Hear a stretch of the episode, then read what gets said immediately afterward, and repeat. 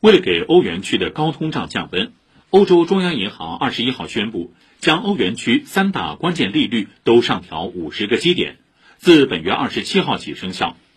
这是欧洲央行自二零一一年以来首次加息，且加息幅度超出预期，也使得欧元区告别了持续八年之久的负利率时代。